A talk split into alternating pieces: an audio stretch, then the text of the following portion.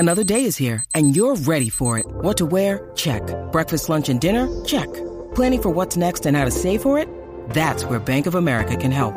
For your financial to-dos, Bank of America has experts ready to help get you closer to your goals. Get started at one of our local financial centers or 24/7 in our mobile banking app. Find a location near you at bankofamerica.com/talktous. What would you like the power to do?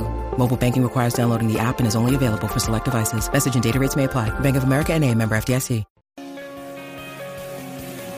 Call anytime 1300 736 736 or text 0433 98 1116. This is the Sporting Capital with Brett Phillips. Oh, thank you, Ed. Doing a magnificent job. Ed and I go a long way back in this radio caper, and I'm honoured to have you introduce me, Ed. I am sticking around for an extra hour every Monday night past the first serve, and we're going to bring you some chats this hour. If you haven't quite caught up on everything that's been happening in the world of sport, you've been away from the radio today and just want to hear some of our featured chats, we're going to do that this hour. Certainly the open line is there, 1300 736 736. Thanks to Harcourts for all things real estate. You can speak to Harcourts. You're welcome to certainly send through a text on the 40 Winks Temper Text Machine tonight. Consumers' Choice winner. The Temper mattresses, pillows and adjustable bases conforms to the exact shape of your body. So send through your texts, your calls as well throughout the hour. But we're also going to bring you, as I mentioned, some of the really good chats. And Collingwood today, as I mentioned during the Macca's run at 7:30 tonight, officially announcing Craig Kelly as the club's new Chief Executive Officer. Played 122 games for the Pies between 1989 and 1996, including, of course, that drought-breaking 1990 premiership. Following his retirement, Kelly made a name for himself as one of the founders and was the long-time boss of talent agency TLA, which manages more than 300 AFL players and a raft of coaches. And he was on with Dwayne's World earlier this afternoon, the new Collingwood CEO, Craig Kelly. And Collingwood fans, you can jump on the line. We'll come to you very, very shortly because you've got a new man at the helm, the CEO, Craig Kelly, who has been looking at maybe rejoining Collingwood for a while. The 1990 premiership hero is back, and he's joined Jeff Brown at the top of the tree at the Magpies. And he joins me on the line for a chat. Welcome to you, Ned. Great to have you on. Hello, Dwayne. Good to you. Thank you for letting me be on your show, my friend. Wow. It's great to have you on. You're a hard man to get. This is a pretty big moment for, Collingwood's in this transition phase. So I suppose why have you decided to go from a very successful management company in TLA, as ESP has been for 26 years, and come back to Clubland? Well, you sacked me. You told me you didn't want me there anymore. So that no, you and Sal are doing a great job. I love what you guys have done for me. Yes, I got a conflict of interest. Who's going to manage me now then? Let me ask a personal question. Well, this is the first radio interview. I just going to do Nadine at the club, and we discussed doing some radio. We are going to sit down with some newspapers down the track once I've got my head around this and sat at the desk for a little while. But having a bit of light-hearted radio chat today would be a nice way to sort of announce things. So doing the first one with someone we managed, it was straight away, here we want to start saying there's a conflict. Well, not to be. At the end of the day, Dwayne, you know that the TLA business has got sold a number of years ago, 3 or 4 years ago, and I've been the CEO there, and I'm stepping down from all those roles within that business. Tom Baturo and the guys there in the AFL business have been running a great shop there for a long while, and I can't remember ever last 3 or 4 years attending an AFL meeting, looking at or certainly managing AFL players, current players. Looked after a few coaches, and obviously my main business was looking after 120 staff and managing some of you lunatic media clients, which have been a lot of fun. But mate, it's been a great journey. I've fortunate to come playing footy with you, against you over the years, and then being able to have a business like we've had in an industry that has grown amazingly in the last 27 years, and with partners like Rob Woodhouse, ex-Olympic swimmer, and Scotty Davison, Susan Harper, and Tony Box, who's taking over our joint. It's just a great opportunity to come back to the club, and when Jeff rang me, and I was a bit daunted by the thing, the opportunity. I also... I've got a son there that we had, sit down with him, and another son at Essendon. So, and plus Max, my middle one's at home, has a fair bit to say about all these things, and my wife. So I'm fortunate, mate, in life to have done what I've done, and hopefully I can. I know I'll do a good job. I know that I know what to do. I've thrown enough hand grenades at CEOs of clubs for the last number of years and said they're doing an average job, so I better step up to the plate and deliver. So that's the reality of the industry we're in. It's pretty cutthroat, and it'll be what it is. And hopefully we do it in a way that's respectful, and we get the result for our supporters. That's what counts. You've done such a brilliant job with the management company, Craig. You could sail on your yacht to Mallorca and not ever go back to Clubland. So you do have it in your blood. Is that what it is? You just love Collingwood so much that you want to go back and help out and do what you can to get this next Collingwood Football Club phase going?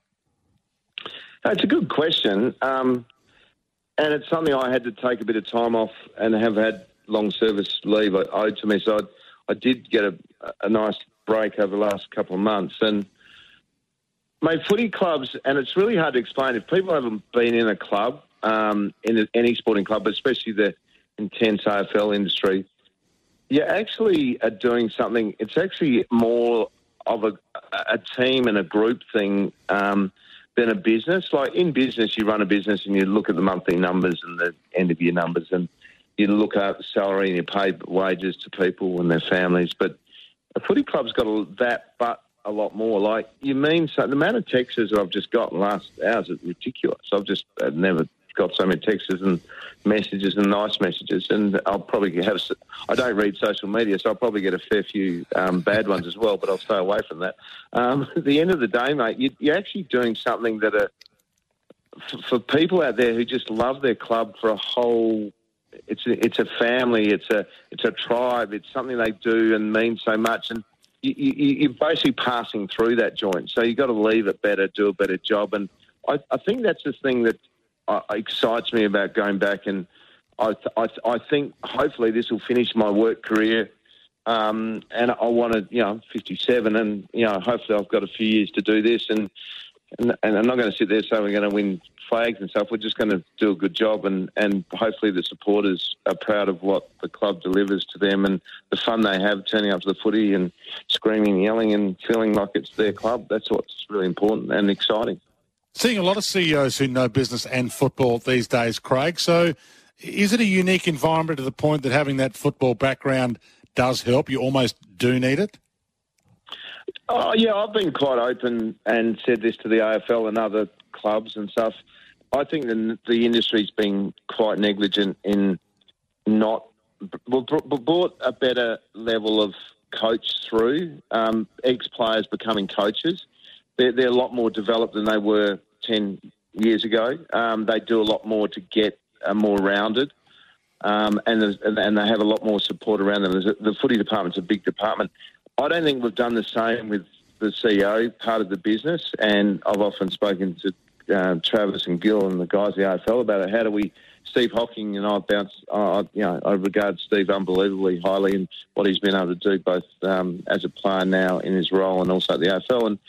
And I think being able to have the experience of business, but then having to change that into a club way, that I believe is a strength that I've got. I think it's something that we need to do more of. So, for example, I've always said I don't see why Chris Scott or Brad Scott, why they can't be CEOs of football club down the track. Why people who have played football, have done the education, the training, and the development, and worked hard, shouldn't have that opportunity. The more we do it, the better understanding they have of how the joints run. Because you can say to anyone out there, unless you've actually been in one, they are very unique. And with the pressures of media and the scrutiny, I certainly don't have that in my business. And I've got to adapt myself and change the way I've done things, because it's just got to be done differently when you're in the clubland. Does it mean that you will get involved in the football department a little more than some CEOs will? I reckon Righty will be the first one to say, go back to your box, Ned. I've got this sorted out. So, listen, I think good run joints and the line joints, and, there's a benchmark there at the moment that Geelong have done this exceptionally well the last 12 months, getting everything aligned to do what I personally believe that unless you get it all aligned, unless you look at it and you have everyone playing their position like you have in a footy club, when you have a successful team. The footy gods don't give you the end goal that you'll want. And I think, you know, Sydney Swans, I reckon Geelong, Richmond, they're benchmarks. And we've got to want to get to that level across our whole business, not just the footy department. You've just come out of a business that's trying to get your players 10-year deals. You're now CEO that has to sign up players. Where are you on long-term contracts, Craig? One-year deal, year by year. Tommy's already started rolling his eyes. So, yeah, I think I've got a few things I've said over the journey that'll come back and bite me in the backside, but that's okay. So where are you at with the environment we're in now with players? Are they able to leave more readily than they ever have been? Is it how far in favour of the players should it be? Should it be more in the club's favour? Because it is a tricky one. You've been walking both sides of it. Well, you're about to walk both sides of that.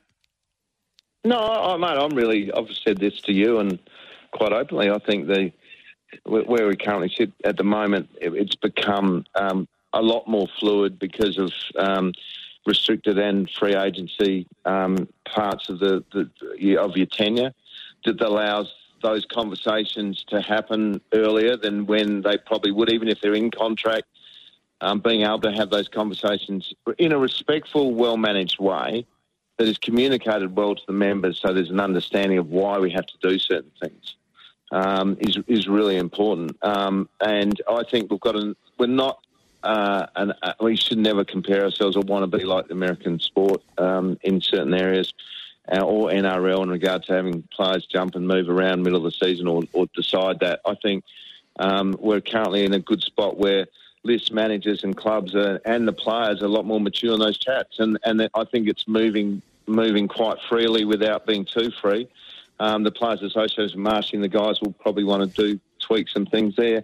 We'll always should be open to that. But I'm just a great believer that if a player's happy, the list is going well, the club's going well, and they want to be in the town they're living or they might want to live somewhere else, we should be open to having a conversation. But it's got to be respectful both ways, and you've got to be open, and you've got to have managers that will follow through, and clubs and list managers, both the player manager and the list manager, to be honest. And actually, if they're going to say they're going to do something, do it and stay true to it and not just sort of play games and lie to people.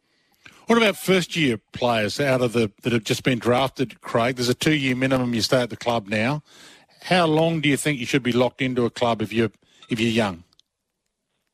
Oh, well, the reality is clubs will do the 2 years because that's what happens. But then, if they're comfortable with the player and they like what they see, and they sort of they'll extend that straight away with the manager. We've seen. Our club with the young Ollie Henry going back to Geelong, that's obviously, he's drawn back to there.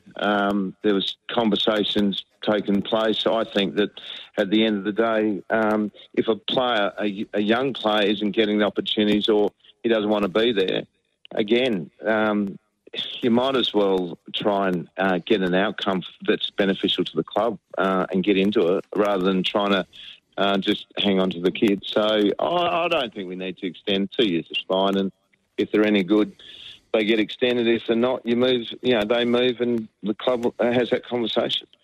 So let me ask you also the question that's getting asked by social media because you don't read it. What happens to the players you manage? What happens there? Because your company's managed for a long time. Social media needs to understand this. Social media. I do not manage players, and there's no conflict. I manage a couple of coaches. I've resigned from place. I now work for the Collingwood Football Club. My job, and I'm paid for, to work for the Collingwood Footy Club. I'll be doing everything I can to make that club successful, aligned, and a juggernaut in the industry. That's what we want to be. You've been out of clubland for 26 years. You're about to come back with a great wealth of knowledge. What does the AFL, what do clubs need to do in 2023 that they may have not been doing, Craig? Make money, be profitable. And deliver to the members. At the end of the day, there's no point running a business if you're not actually running it successfully and not draining the competition. I mean, ultimately, every club in the competition should be delivering to the competition and not sucking from it. So, to me, the big clubs have provided a lot to that's shared between a lot of other clubs. We all should want to be run successful businesses, and they have to be profitable, but also you have to play a style of footy and be entertaining. We're in the entertainment business, guys. And at the end of the day, we want to have a full stadium, full memberships, and that makes us profitable, but it also delivers to the fan what they want. At the end of the day, the fans are our owners. We're not like the States where we're privately owned. So more emphasis on those clubs that are not making a profit at the moment or are struggling to be more self-sufficient, because your president, Jeff Brown, is one of those that believes that Collingwood should be in a position to be able to spend more of its money on itself that it earns. Yeah, I think I agree with Jeff to a certain degree there. At the end of the day, we're in a very strange world where we have control, the AFL control a lot of stuff that they need to allow the competition. We're the most even competition in the world with the greatest athletes. They're just amazing athletes. So there's a lot of restraints around, and sometimes that doesn't allow people who can to grow things and do things differently and expand. And that's what we should be always have to do. Any business that can't do that eventually dies. So all I'm saying is that every club should want to deliver and support the competition, and to do that, we should be have our noses in front on the ledger every year and be making money. And then some guys will make more, and we should be pushing the boundaries on what we can do as hard as we can, but also making sure ultimately that people, the whole comp's going well. It's a hard job for the AFL. It's a hard job for the clubs. But I think with the last few years we've had a step back because of COVID. We're resetting ourselves. To be perfectly honest, I think the next 10 years in the AFL is going to be good. There's some really good things happening, and there's good people coming in to run good businesses. Do you think the growth of the game is going to be a growth in the length of the season, or the growth in the expansion of the competition? Tassie's obviously on the agenda now, but expansion has been a bit of a drain on the AFL, but you think it's about to pay up. Where's the growth going to come? You're getting into a world now where I haven't got and haven't been privy to a lot of the information other than what's written. So that stuff, I'm not going to comment on what decisions they're making when I'm not privy to all the documentation and the information that a lot of people don't get to see, and they hear and read things that may sometimes not be right. So I won't go down that path yet until I've got more information, and hopefully with Collingwood a part of that growth strategy. I know we will be, and we'll want to help do that. Great to have you, Craig. I thank you for what you've done for me. So personally, thanks for coming on my show. I know you got 1,000 interview requests, and you decided without even putting your feet under the desk, you'd have a chat to me. So thanks for a whole heap of questions without notice. No, pleasure, Dwayne. Thanks, buddy. And just be nice to us and make sure you give me a bit of time to get my head right. I'm always nice to you, and you've got a ripper in the Dean looking after you, mate. Are you going to be a vocal CEO, Craig? Are we going to see you in the media every week giving us a statement and a quote? No, I'll be like the Steve Hocking, mate. You won't hear me much once I've done this bit. I'm quietly under the radar. Righty can do all those chats and fly. Good try. We'll see whether you succeeded. There was another famous Collingwood president who said the same thing. I'm not going to talk much. It doesn't end up happening. No. We'll see how we go. Great. Have a good one. Great to have you, Craig. Craig Kelly joining us, the new CEO of Collingwood. Indeed, he is the new boss. Feet briefly under the desk. What do you make of it, Collingwood fans? Let us know. 1300 736 736 on the Harcourts open line for all things real estate. Speak to Harcourts. So, as Dwayne mentioned, 26 years away from the coalface of actually running a footy club. It brings incredible intel, business acumen, a very successful, if not arguably the most successful player manager in a very, very competitive space. So we're going to continue the footy theme after the break. We're going to hear from a very impressive young man in Noah Anderson who, along with his Gold Coast teammates, are trying to achieve something the club has never achieved before, and that's finals footy. That's coming up next on the Sporting Capital. Call anytime, 1300 736 736 or text 0433 98 1116. This is the Sporting Capital with Brett Phillips. On a Monday night, thank you, Grant, off the text, the 40 Winks temper text, Brett Evenings, a flashback from the summer of years ago. It's like going full circle when you've been here a long time. You transfer into different slots, but yeah, that's what I'll be doing on a Monday night in and around the first serve, the extension. I'll be sort of top and tailing it with the Macca's Run and the Sporting Capital. So good to have you on board. 0433 98 11 16. Bringing you a few chats this hour. Craig Kelly, you just heard from the new Collingwood CEO. Let's hear from the impressive young Gold Coaster in Noah Anderson, who could have signed on maybe for 2 years, decided, no, I'm going to sign longer. Obviously, management didn't have an issue with that. He is a long-term prospect who they're hoping will become a player for life, hoping to keep all their players now to try and build the Gold Coast into something formidable, which we haven't seen in the time they've existed in the AFL. But Noah Anderson had a chat with Sam Hargraves and Simon O'Donnell on SEM Breakfast this morning. We'll get back to that in a minute because speaking of a young man who is good enough to not only have a chat to us, but to get up at 6 a.m. his time to do so. Newly signed till the end of 2025 now. Five or 8K. That's what he would have done. Probably has. Right. That's the discipline he brings to the table. And one of the main reasons why the Gold Coast Suns are a rising force in the AFL at the moment, a highly sought-after signature, which they've been able to keep, is Noah Anderson. He's been good enough to jump on the line. Noah, hello to you. Hello, guys. How you going? Thanks for having me on.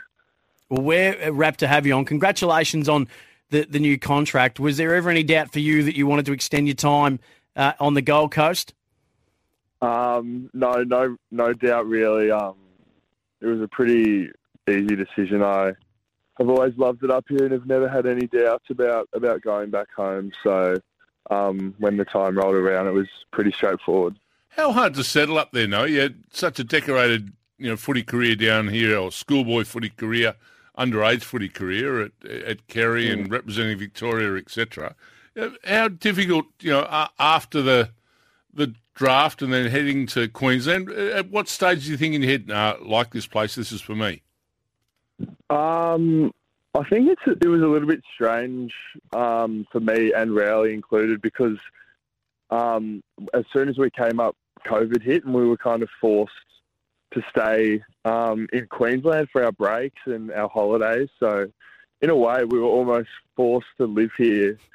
And then that was kind of the time where I realised how much I loved it up here and didn't want to go back as much on holidays and little 5-day breaks. So...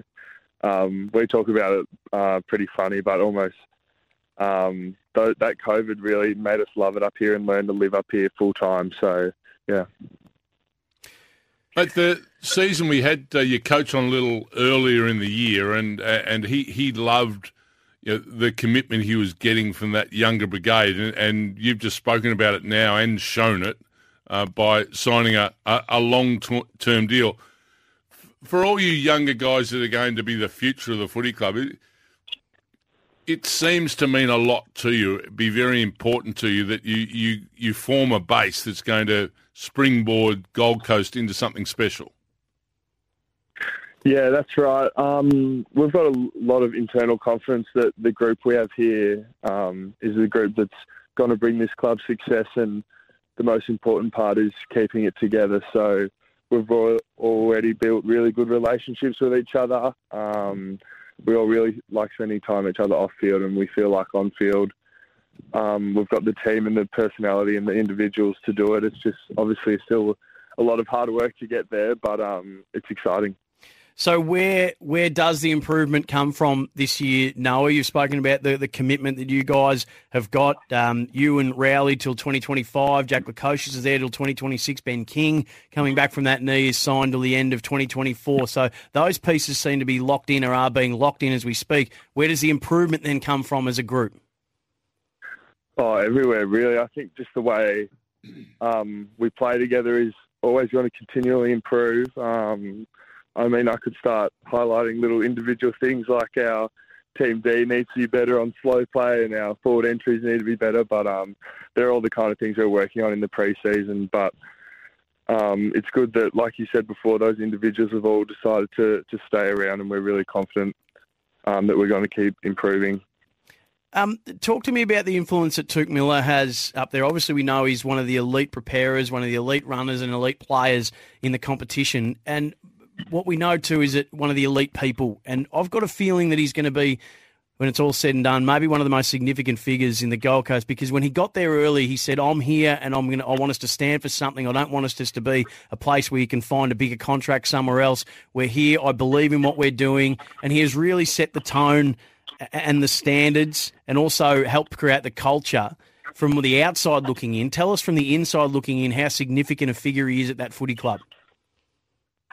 Yeah, you said it pretty well. He's so important internally for our footy club. As a young player walking in, you kind of look at what the best players are doing, and it was pretty easy to follow what he was doing and realise that if you followed what he was doing, then you were going to become a pretty good player. So he's so impressive with the way he keeps looking on ways to improve his game. He's so passionate about the football club, and he's so willing to share his knowledge with our mostly young playing group. So he's such an important figure in our club, and I really love working with him. No, you've had your 3 years up in the Gold Coast now. Mm-hmm. With what you know and what you've experienced in AFL footy, when's the best period you think is for you as a dominant player within that team? We've seen you improve year on year, which has been absolutely fantastic. Where do you reckon that peak is for Noah Anderson? Good question. I hope I try and not use my age as an excuse to wait on things. So I hope next year. I'm just really excited to continue to improve my game, and I'm working really hard on that. And I'm working with, like you said, Took and Dave Swallow and our midfield coach Stephen King, and I feel like that I can take another step forward in my individual game next year, and hopefully that pushes the team forward. When it comes to a place like the Gold Coast, Noah, there's a lot of conversations around minimum contracts and what the length should be for draftees. You've got to live an experience that's a bit different, and it's often with the Gold Coast Suns and the Giants in mind that we have these conversations. How long do you think that the minimum draft contract should be? Would you like to see it extended, or do you think it's fine how it is? Obviously, it hasn't affected you because you've committed, but did you have a view on that as that conversation was happening? Not really. I didn't really put too much thought into it. My decisions have always been really easy personally. Obviously, signed a 2-year extension pretty much straight away, and then this one. So for me, it's been perfect, but maybe for other individuals, a longer contract straight away might be beneficial for the club because now they know that they're here for longer, so they have to settle in. I think it's always going to be different. I think if you extend it to 4, then you'll have the debate about should it be back to 2. So it doesn't really faze me. No, the summer, it seems to be going along swimmingly. We're hearing good news. I think Ben King's about ready to lace the boots back on. There's that real feel of optimism amongst your group? Yeah, definitely. Like you said, this time of year, we're fit and we're firing. So we're at the end of a pretty big training block at the moment. The whole group just got up to the Sunshine Coast, so we've got a few training sessions up here, so the boys are really enjoying each other's company and really feeling optimistic about how the year started. I think we take for granted sometimes, when you just say a training block, you just say, pre-season's hard and the boys are going to go through it. When you say a training block, when pre-season starts, do you that's just a constant build, and then when do you start trailing off and doing more ball skills than you do running? This year we've, as a club, our high performance manager Alex Rigby talks about it, but probably 3 or 4 years ago we were the club was just running the boys because they weren't fit enough. So every year progressively they've taken out less running and more ball skills, which probably is starting to show on the field a little bit. So the players came back in really good nick this year. So we haven't had to do that much running at all. So it's been good, which has been beneficial, obviously, to the way we play, and hopefully it shows on the field. How are you feeling this year as a group? Now, we're speaking to Noah Anderson, extended till 2025 with the Gold Coast Suns, picked 2 in the 2019 draft. All across most of last year until Dewey had his contract extended, the spectre of Alistair Clarkson loomed over. How keenly was that felt internally as a playing group? Did it feel like you were responsible for whether he got, and I know this is not how it works, but do you guys start to feel like with all that speculation that, gee, it's on us. If we don't win, then Dewey's on the way out and maybe Alistair Clarkson's here. Did that stuff creep into your thinking at all with what was happening for your coach, or does it get pushed out to the side and barely mentioned? It wasn't really mentioned. I think there's a general understanding that you need results in football. So we knew that probably early on in the year that some of the results weren't heading our way. So, and you know that I think there was just a feeling of we know what we're trying to implement is going to work and is working, but the results aren't coming. So we just had to keep sticking to the process and trusting that the way we were playing was going to get us results, and ended up having a good year in terms of the club's history. Well, no, we hope it's a really successful year in the club's history, and hopefully for Gold Coast, the club, and the supporter base as well, and for you personally, this is the year that finals are reached. Good luck with it all. We can't wait to see it progress through the season. Congratulations on your new contract. Well done to you for committing to the Gold Coast Suns. I think it speaks volumes as to who you are as a person as well. So we wish you all the best with it. Thank you very much. Thanks for having me on. He's an impressive young man, Noah Anderson, and hopefully the Gold Coast can take the next step. They've been sort of knocking on the door. They've been getting better, this young group coming through together, and he is a genuine young leader of that football club. We'll take a break. On the other side, I'm going to give you all the winners from tonight's Australian Cricket Awards. You can give us a call, Harcourts open line for all things real estate. Speak to Harcourts, 1300 736 736 on the Sporting Capital. Call anytime, 1300 736 736 or text 0433 98 1116. This is the Sporting Capital with Brett Phillips. Thank you, Edward. Sounding very sharp on the VO. Mick in Fitzroy. I feel like I haven't spoken to Mick for maybe the days that I was doing overnights at SEN. Mick, great to chat. There you go, mate. Very well, thank you. Yeah, I want to pay respects to a great man. Yes. John Devine. The floor's yours, Mick. What would you like to say? Well, he come from a dairy farm in Colac to play for Geelong. He was vice captain of Geelong. He played for Victoria. He come over to Tasmania. Captain and coach of North Hobart. Yep.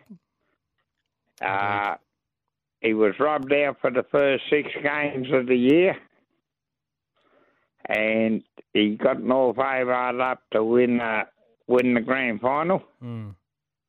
Could have won the state final, but they pinched the goalposts on him, and he pulled all blokes like me, street urchins, out.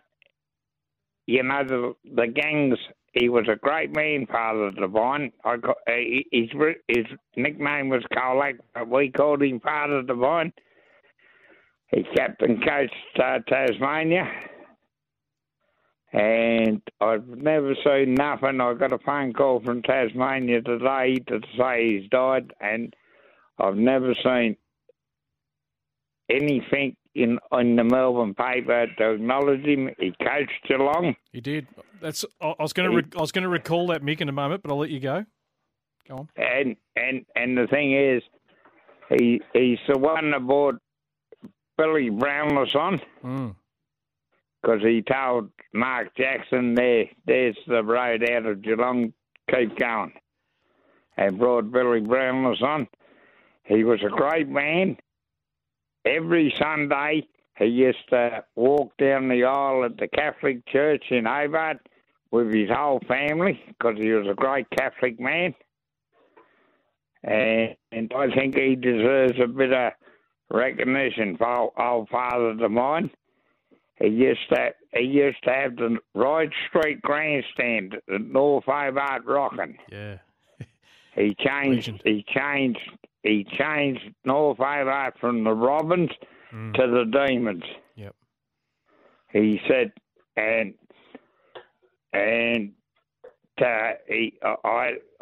know his son, one of his sons. I know them all, Donna, but Donna, I know all the kids over the years. Mm. But I just can't understand. He played for Victoria. He was vice captain of Geelong. If he hadn't had a blue with Geelong in '67, yep. I think Devine, and he come to North Hobart, which we were lucky. But I think if he'd have played in '67 against Richmond, Geelong would have won the grand final. Hey, Mick, this is a great reflection. If you haven't caught up on the news, of course, John Devine passing away at the age of 82. Mick, I'm going to test your memory. And I didn't know him as a footballer. I'm from a different generation. But his Tasmanian roots are well known. But do you remember Mickey's first game as coach of Geelong? Yeah, I remember that. Don't worry. Well, I was there. I was there that day. Because my mighty Fitzroy played Geelong at Cadinia Park. I reckon it was 33 degrees that day. I couldn't get a cold can of anything in the ground. And Fitzroy actually beat Geelong. But that memory of John Devine sitting the players down at three-quarter time, I think he had a pink shirt on, or a pink sort of mauve shirt on, and he was reading the riot act to the Geelong players. It was like Teddy Whitten giving an inspiring speech, and all the players were sitting on the ground. He's, just the old fire and brimstone message. I think he had 3 years, didn't he, as coach at Geelong? But I remember vividly that first game. And you talked about Mark Jackson playing. Gary Ablett played in that game and a few others. But, what an absolute legend of football in Tasmania, and obviously his history with Geelong. Mick, I really appreciate you going down memory lane. It's a great tribute. There you go. Yep. There was a bloke who played for Geelong called Stewie Palferman. Yes. Stewie Palferman. He was a raider. Right. Anyway, I happened to be in the Tasmanian change rooms. Yep, I think you're in demand, Mick. Yeah, go on. Anyway, Devine kept Stewie on the ground, yes, yep. Off the ground. Yep. This is before interchange, not even 20th man. Yep. Right. There you go. Stewie Palferman hadn't even got on the ground. Mm-hmm. Anyway, there was another bloke called Ringo Main. Terry Main passed away in about 1980. Terry Main, Ringo Main. There you go. Some great names. Mick, I reckon we could do a tribute for about 3 or 4 hours, but hey, really, really appreciate your call and great tribute, and I'll never forget John Devine, that big fire and brimstone speech at three-quarter time when the Cats were struggling. Round one of 1986. We were happy. We actually stopped at the Norlane Hotel on the way home just to find a cool drink, but Rapt at Fitzroy actually knocked off the Cats that day. But, yeah, John Devine, it's a name... synonymous with football. Let's get a break. I'm going to come back and wrap up with all the Allan Border award winners from tonight. Call anytime 1300 736 736 or text 0433 98 1116. This is the Sporting Capital with Brett Phillips. Australian Cricket Awards tonight. Steve Smith has joined Ricky Ponting and Michael Clarke as a four-time winner of the Allan Border Medal, while Beth Mooney has claimed her second Belinda Clark Award at the 2023 Australian Cricket Awards. The top prizes were a repeat of the 2021 awards when Smith and Mooney took out the top prizes. The ceremony, of course, was held in Sydney tonight at Randwick Racecourse. So the first time, actually, that Australia's elite male and female cricketers have actually gathered together for the awards in 3 years with the pandemic. After 2 years of low-key virtual presentations, it was everyone dressed up tonight. The first time, I think, 2020 at the Crown Casino, the last time the awards were held here in Melbourne. So the top awards for each format were decided by votes from players, umpires and media representatives on a 3, 2 and 1 basis from each match. Throughout the year, the Women's and Men's Domestic Players of the Year and the Rising Star Awards voted on by the players. So Steve Smith takes out the Allan Border Medal, the highest individual honour for an Australian male cricketer. 171 votes he polled to be a runaway winner for his fourth Allan Border Medal, finishing well ahead of Travis Head on 144 votes, David Warner on 141, and Marnus Labuschagne and Usman Khawaja making up the top five. So Smith also won the award 2015, 2018 and also 2021 to join Ricky Ponting and Michael Clarke as the only four-time winners of the award, and nobody has won 5 AB medals since the award was inaugurated back in the year 2000. So Australia's men played 10 tests last year, 17 one-day internationals, 20 T20 internationals in that voting period, taking in tours of Pakistan and Sri Lanka mid-year, of course, ahead of a hectic summer that saw separated one-day series, a T20 World Cup on home soil and tests against the West Indies and South Africa. And you just think of Smith's numbers here. Test centuries against Sri Lanka, that 145 not out in Gaul, the West Indies, that 200 not out in Perth, and South Africa, the 104 that he knocked up in Sydney during a voting period which he amassed 1,524 runs across the formats. Beth Mooney takes home the Belinda Clark Award tonight, having already put the Women's One-Day Cricketer of the Year award under her belt. She's certainly underlined her standing with a second Belinda Clark Award. First claimed the prize back in 2021.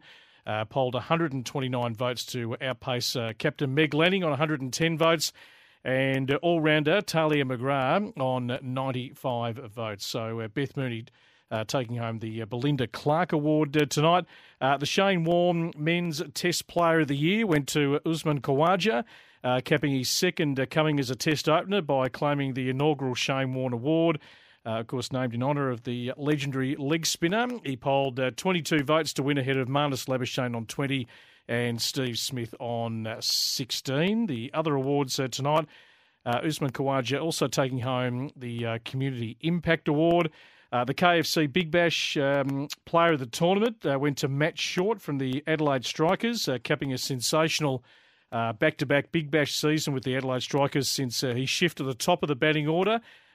25 years of age, of course, top run scorer with 458 at a strike rate of 144.47 to win the award by 3 votes ahead of Perth Scorchers wicketkeeper batsman Josh Ingles.